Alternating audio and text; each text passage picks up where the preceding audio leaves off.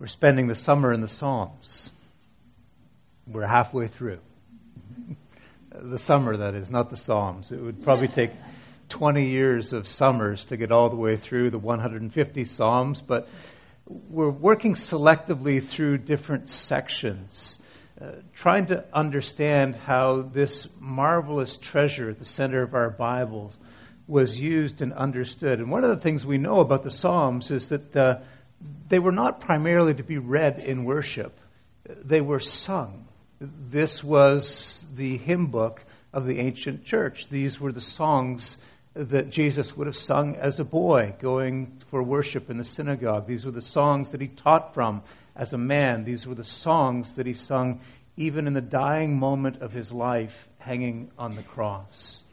The Psalms are deeply emotional prayers and I think that sometimes we modern people have this sense that, that we understand emotion better than our predecessors. This is the age of psychology. We've plumbed the depths of human emotion. We, we're in touch with ourselves, unlike those primitive ancients. But I read the Psalms and I'm not so sure. Actually, when you read through the Psalms, especially those who are kind of new to the Bible, they're often taken aback by just how raw the emotion is in there. I mean, take a look. If you have your Bibles, look with me at Psalm 3. Have a look particularly at verse 7. Doesn't it make you squirm just a little bit? Break their jaws. Smash the teeth of my enemies. Our, our worship leaders, I put it to you, set that to a nice lyric and bring that into worship. if you're a, a, modern person, a modern citizen, we want to say in the face of that kind of sentiment, you know, David, you mustn't be angry like that. You must control your emotions. But the Psalms somehow are too real and too honest for that. Here's David saying, But I am angry. The emotions that he has are white hot and they're raw and they're intense. And we read them, and if we're honest, it makes us just a little bit uncomfortable. As we've said each week, and as we'll say throughout the series, what the Psalms are doing is giving us a third way of dealing with emotions. The other two ways, and again, this is just by way of recap, for much of history, what goes under the guise of religion or religiosity, and this is true of most of the major world religious systems, has had a hard time dealing with human emotion. And so the approach is to act like it's not there. We're uncomfortable with strong emotion, and so the way we deal with it by, is by refusing to admit that it's there at all or by somehow pushing it down. The goal of religion is to squelch that part of who we are. On the other hand, in, in this age, this era, a, a secular world, we're an emotionally enlightened people. We have this idea that that our feelings are somehow what's most honest and true about us. And the best way of determining what's right and good is to ask, how do you feel? If it's how I feel, how could it possibly be wrong? Uh, the free expression of emotion is seen almost like a good end in itself. The Psalms really aren't doing either of those things. They're not saying we should be under aware of our emotions, but nor are they saying we should be overawed by them. They don't say that we should be stuffing our emotions away, nor do they say we should be bowing down to them as if they're a supreme authority. You don't deny them and you don't just vent them. What the psalm writers are doing is taking them in all of their honesty and offering them to God in prayer. They're praying their way through the emotions. And they're not just offering some nicely manicured, well managed, polished polite, theologically correct prayer. They're just pouring them out raw as they come into the presence of God. So you don't just vent them and you don't just stuff them. You express them by giving them to God in prayer. This morning we're going to deal with one of the most, probably the most primal of all the emotions. I've seen three babies born in my life. My three. They all came out doing the same thing crying. what do the tears mean? Were they tears of doubt? That's one of the emotions we looked at in this series. Babies coming out saying, I, I don't know about this. Are they tears of sorrow, of grief? We talked about that emotion last week. Maybe, maybe too complex an emotion for a baby. Not sorrow, grief, not yet. There's a more primary emotion than doubt, more primary than grief or sorrow. That first sound, that first wail, is a cry of fear. I mean, the baby comes out. Where are the walls? The, the nice, warm, comfortable, watery embrace of my mother's womb. Why is it so cold? Why is there a finger in my mouth? Who's grabbing me? Who smacked me? What's going on? It's all new. It's the way we come into the world. Fear may be the first and the most primal of all the emotions. And here we have it in Psalm 3. Have a look again. David genuinely has something to be afraid of. Literally, armies pursuing him, trying to trap him or kill him right in the middle. What does he say in verse 6? I will not fear. I sleep even in the midst of all of these armies. He's found a way of working through fear so that he's able to handle it. So I just want to ask two simple questions with you this morning as we dig into Psalm 3. The first, what is it that we learn about fear? And what is it that we learn about how to handle it? The answer is the psalm talks about two different levels of fear and give us, gives us at least three steps out. So two levels down, three steps out. Very practical, very, very simple. Uh, you have notes on the back of your order of service. If it helps, you're welcome to flip to those and follow along. The two levels of fear, two levels down. You find them in the very first two verses of the psalm. See where it says, How many are my foes? This is David praying. How many are rising up against me? Many are saying of me, God will not deliver him. Two levels of fear. Let me show you what I mean. How many of you in your Bibles or on your devices have a heading? Psalm 93 and then a note, or Psalm 3 and then a note about the psalm itself? You have a heading in there? And what does the heading say? Yeah. This is a prayer offered by David when his son Absalom had risen up against him in a coup. This is the son overthrowing the father. Absalom had declared himself as king. David runs off into the wilderness. He's fleeing for his life. He'd been deposed as king, and now there's an army pursuing him to imprison or to kill him. So David's first experience is right there in verse 1. Many, many are my foes. I mean, sometimes paranoid people are right. They really are all out to get you. That's the case for David here. Everybody's after me. Tens of thousands of people are after me, and he's right. The first level of fear is right there. It's, it's the fear of physical attack or physical peril. They're there to imprison him, they're there to kill him. But look onwards in verse 2. Here we have something deeper. This is a level down. Many are saying of me, God will not deliver him. And that verse probably doesn't make a lot of sense until you read it in the context of kingship. They're saying this about the king, God's anointed representative on earth. So they're not just attacking his body, now they're attacking his identity, his calling. They're saying something about his character. Now, maybe you wonder, well, what does that teach us? I, uh, I'm not a potentate of a small Middle Eastern nation. I don't aspire to be. That's not in my career path. Let me show you how this is relevant for us. Middle of the 20th century, uh, there was an awful lot of work being done by philosophers, by psychologists, by doctors. The research was in the area, the area of anxiety. W.H. Auden wrote a famous poem, came out in 1947. He coined the phrase the age of anxiety. And it stuck. There was this consensus that was building that, that our generation had more anxiety disorders than any of our ancestors did. And at the time, they made a pretty sharp distinction between fear on this side and anxiety. I'm not sure you can completely separate the two, but let me show you what the distinction looked like. This is a writer named Rollo May. Some of you studied him in university, I'm sure. He said, Imagine you're walking across a highway. Why you'd be doing that, I don't know. But imagine you're walking across a highway, you see a car speeding towards you, your heart starts beating faster, you focus your eyes on the distance between you and the car, how far you have to go to get safe to the other side of the road, and you race across, and as you do so, you feel fear. Then he goes onward, says, long after the cars have sped by, and you're safe on the other side, you may be aware of a slight faintness of feeling or a hollowness in the pit of your stomach.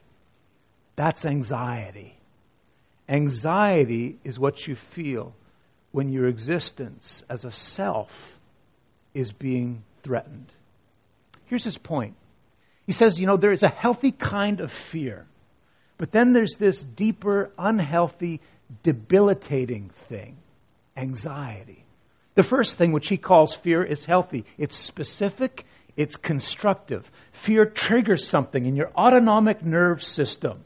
It gives you an enormous burst of physical energy.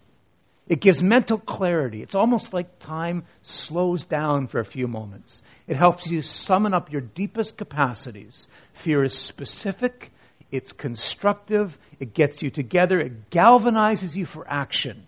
In that sense, it's a good thing. But then there's another, another kind, another level down. And Rollo May is right when he says it's a deeper thing, what he calls anxiety. Unlike fear, he says, it's not specific, it's diffuse. It's kind of generalized and amorphous. It's, it's undefined. You don't know what's going on. You don't know why you feel this way. You just know that you do. With fear, you, you know in the moment that it's rooted in the fact that there's a car barreling down on you.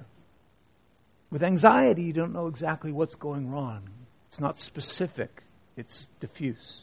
Fear has a way of, again, of galvanizing you for action. But anxiety, this deeper thing, it debilitates, it paralyzes you it makes you unable to act, unable to make decisions. And what researcher, researchers are finding is that while fear may be a good thing, like a thunderstorm that passes through, there's thunder, there's lightning, then it moves away, and the sun comes out, and everything is greener for it. This deeper thing, this anxiety, is not like a thunderstorm of fear. It's sort of like a cold, wet drizzle, where it's always eight degrees and gray, like England, Jade. No. and after a while, your soul just starts to get covered in mildew. If you're always agitated, always nervous, always upset, always kind of restless or scared, it means that your autonomic nervous system is always on. We know that's bad for you physically. Ulcers and high blood pressure, and, and really you're literally getting eaten away on the inside. What causes it? It's not just an immediate threat to your physical well being, it's not just a threat to your life, it's a threat to, to your sense of self. Anxiety comes when something that you have put your security in, your identity in, something that makes you feel like you're in control, it gets eaten away. In that sense, it, has, it has more spiritual roots to it. Let's go back to Psalm 3. Have a look with me. David's going, go, going through lots of things at the same time. He's sinking under the weight of it all, crying out now from the bottom of the pit. What does he do? Look at verse 3. There are three things from verse 3 to the end that he does. But verse 3 starts with a very important word. Whenever you're having any trouble with emotions, I'm scared, I'm depressed, I'm angry, I'm filled with doubt, I'm guilty, whatever your feelings are, the first verse, the first word in verse 3 is really important. But. But. He's saying, I'm scared, but. That's not all that I am. I'm going to do something. He's turning. And he does three things, three steps out. And there they are in verses 3 to 8. I'll tell you what they are, and then we'll work our way through them quickly. Go forward, relocate your glory, and see the substitute. What do we mean by those things? First, go forward. Look at verse 3. It says, But you were a shield for me, in verse 3. But it doesn't say that, does it? But you were a shield to me? Doesn't say that either. What does it say? You are a shield around me. Very telling phrase. Two different kinds of shields we can talk about here. I, am no expert in ancient armory, but, but I know what commentators who spent far more time researching history have said. There's that little shield that you put on your arm, right? And you use it to block or to parry. Somebody comes at you, you block it with the shield, and then you counter and you thrust. Block and thrust. But in no sense is that little shield around you. There's another kind of shield, common in ancient warfare. It's the size of a door. It's massive and it's heavy. And you didn't bring it into a skirmish. You brought it when you were following your general into a siege. When you had to move up against the castle wall and you knew that they were going to be dumping hot oil or throwing rocks or pelting you with arrows or spears. As you were following your general, moving forward, this massive door sized shield was literally around you. David says, I'm scared, I'm, I'm scared, but, but I remember that you are a shield around me. He's not saying, Lord, I know you don't let bad things happen to me, because clearly bad things were happening. He's saying, I'm scared, but I know that when you take me into danger, as I follow you into danger, you are around me. But here's the thing about that shield it only works if you're going forward. It doesn't work when you turn and run. It doesn't work when you quit and lie down. He will protect you, but you have to be willing to follow. The Bible says obedience to God is a hard thing because often it means He takes you in places that you won't understand. The first thing David's doing here is grabbing hold to that idea. Says, listen, this is what I know. I'm scared. And bad things are happening. But God's protection is around me, and it works if I'm going forward, if I'm following Him. It doesn't work backwards. God's protection only works going forward. Here's what He does next. What does He say? Literally, the second part of verse 3 says, you are my glory, and you are the lifter of my head. Now, why would he say that? Why, say, You are my glory, unless, for a while at least, something else had been? What's going on? He's experienced this deeper, deeper level of fear, this anxiety. Why? Because everything that he had built his identity and his security on, the things that, that contributed to his emotional and psychological well being, they'd been stripped from him. What are those things? Here's a man who'd said, I'm a king. I'm a popular king. But not anymore. He might have said, I'm a good father. But somehow the good fatherhood illusion comes crashing down when your own son is out to kill you. Maybe he thought, I have this great moral record. But then you think back, uh, adulterer, murderer, boy, there's some bad fruit in the family tree. I had power, but no more. And so here's a man who's admitted something. Everything that had given him purpose and identity, everything that had been the source of glory in his life, was now at peril, had been stripped away. What's glory? Uh, I mean, the word glory means literally weight. This is the weighty stuff of our lives, significance. And so what he's saying is that, that these things, that they might have been good things, these things that gave weight and significance to my life, they're gone. And it's not that it's, it's a bad thing to be talented or good at something or have a spouse that loves you or to, to be charged with the responsibility of caring for kids. All of those things are good. But if you locate the weight, the significance, the glory of your life in those things alone, what you've done is put your worth and your glory in something finite. And if it's something finite, something you could lose, something that could be taken from you, you will always live in fear. David realized what he'd done. The first step going forward, shield around you, suck it up, but that's not enough. Now he's examining what's inside and saying, Why am I still like this? So, so filled with anxiety. Why am I scared? I've placed my glory in the wrong things. When you get that kind of anxiety, it's not enough just to stuff your feelings away and try and go on, what many of us try and do. Your anxiety is like smoke, and if you follow the trail, it will lead you to fire. And what you'll find there is something finite in your life that's being burned away. And that brings anxiety. And so David says, I'm going to relocate my glory. It's not in their approval, it's in your approval. It's not in serving them, it's in serving you. It's not in seeking their love, it's in your love. And then when he says, You're the lifter of my head, it's an amazing statement, right? Even today we know what that means. When somebody lifts up their head, that's that's worth and dignity and pride. Somebody else does it for you. It's a way of saying, I'm proud of you. You can hold your head high. You're worthy. Lord, you are the lifter of my head. Here's what David's saying I have your approval.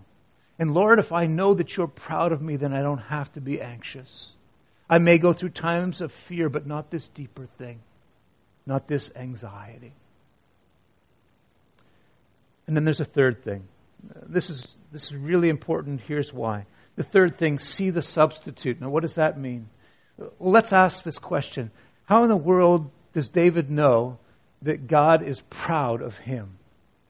And that would be hard to say, especially given David's history murder, adultery, deceit. But here's David, and he's saying it, and he's saying it boldly. I failed you in lots of ways, but I know you are the lifter of my head. And I know you honor me. And I know the knowledge that you're proud of me is the glory of my life. But how does he know that? I mean, that's the issue. Really, that's the key to the psalm. Because you realize that if you knew that, at the heart of your identity, uh, that nothing could really scare you to death. You're only scared to death to the degree that you put your glory in something that can die. So, how does he say this?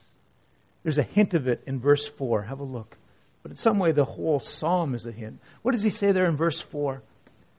I will cry to you. He doesn't just say that. I will cry out to you and you will hear me. But he doesn't just say that. I will cry out to you and I have confidence that you will hear me. Why? Because of your holy mountain. What's on the holy mountain? Ah. Students of Old Testament history, the tabernacle. What's the tabernacle? This is the central place of worship for the people of God. What happened there? That's where they felt the love, the faithfulness of God. That's where the promises that He made to them were made true. And most importantly, that's where the sacrifice happened that assured them that God's provision and protection was constant in their lives. And David still didn't know what you and I know. But at least he knew in some general way that God has a way of dealing with what's worst in us so that he can see and celebrate what's best in us. And how does God do it? Well, centuries later, darkness comes down on another holy mountain, this time on Calvary. And there's Jesus Christ, as Isaiah said, cut off from the land of the living. That's how we know that, that he loves you and I that He values us, that He cherishes us, that He's proud of us. And to the degree that that's sunk down and become the thing upon which your life is based, to the degree that that's your glory, to that degree you will be impervious to the debilitating kind of fear that has so characterized this age of anxiety. Let me pray for you.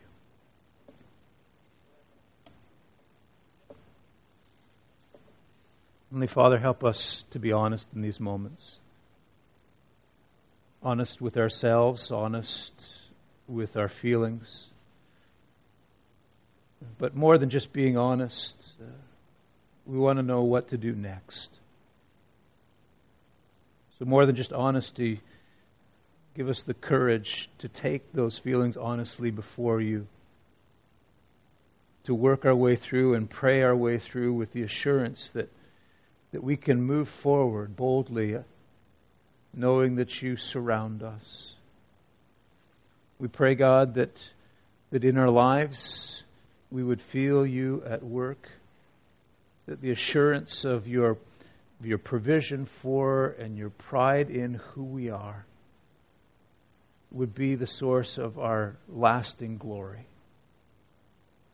We want to make you the center of our lives, of our will, of our purpose, of our identity. Will you be our all and all? And now, God, be with us as we come to a, a table that, that really marks and honors what it means to call you the substitute and the glory of our lives. Join us here, we pray. Amen.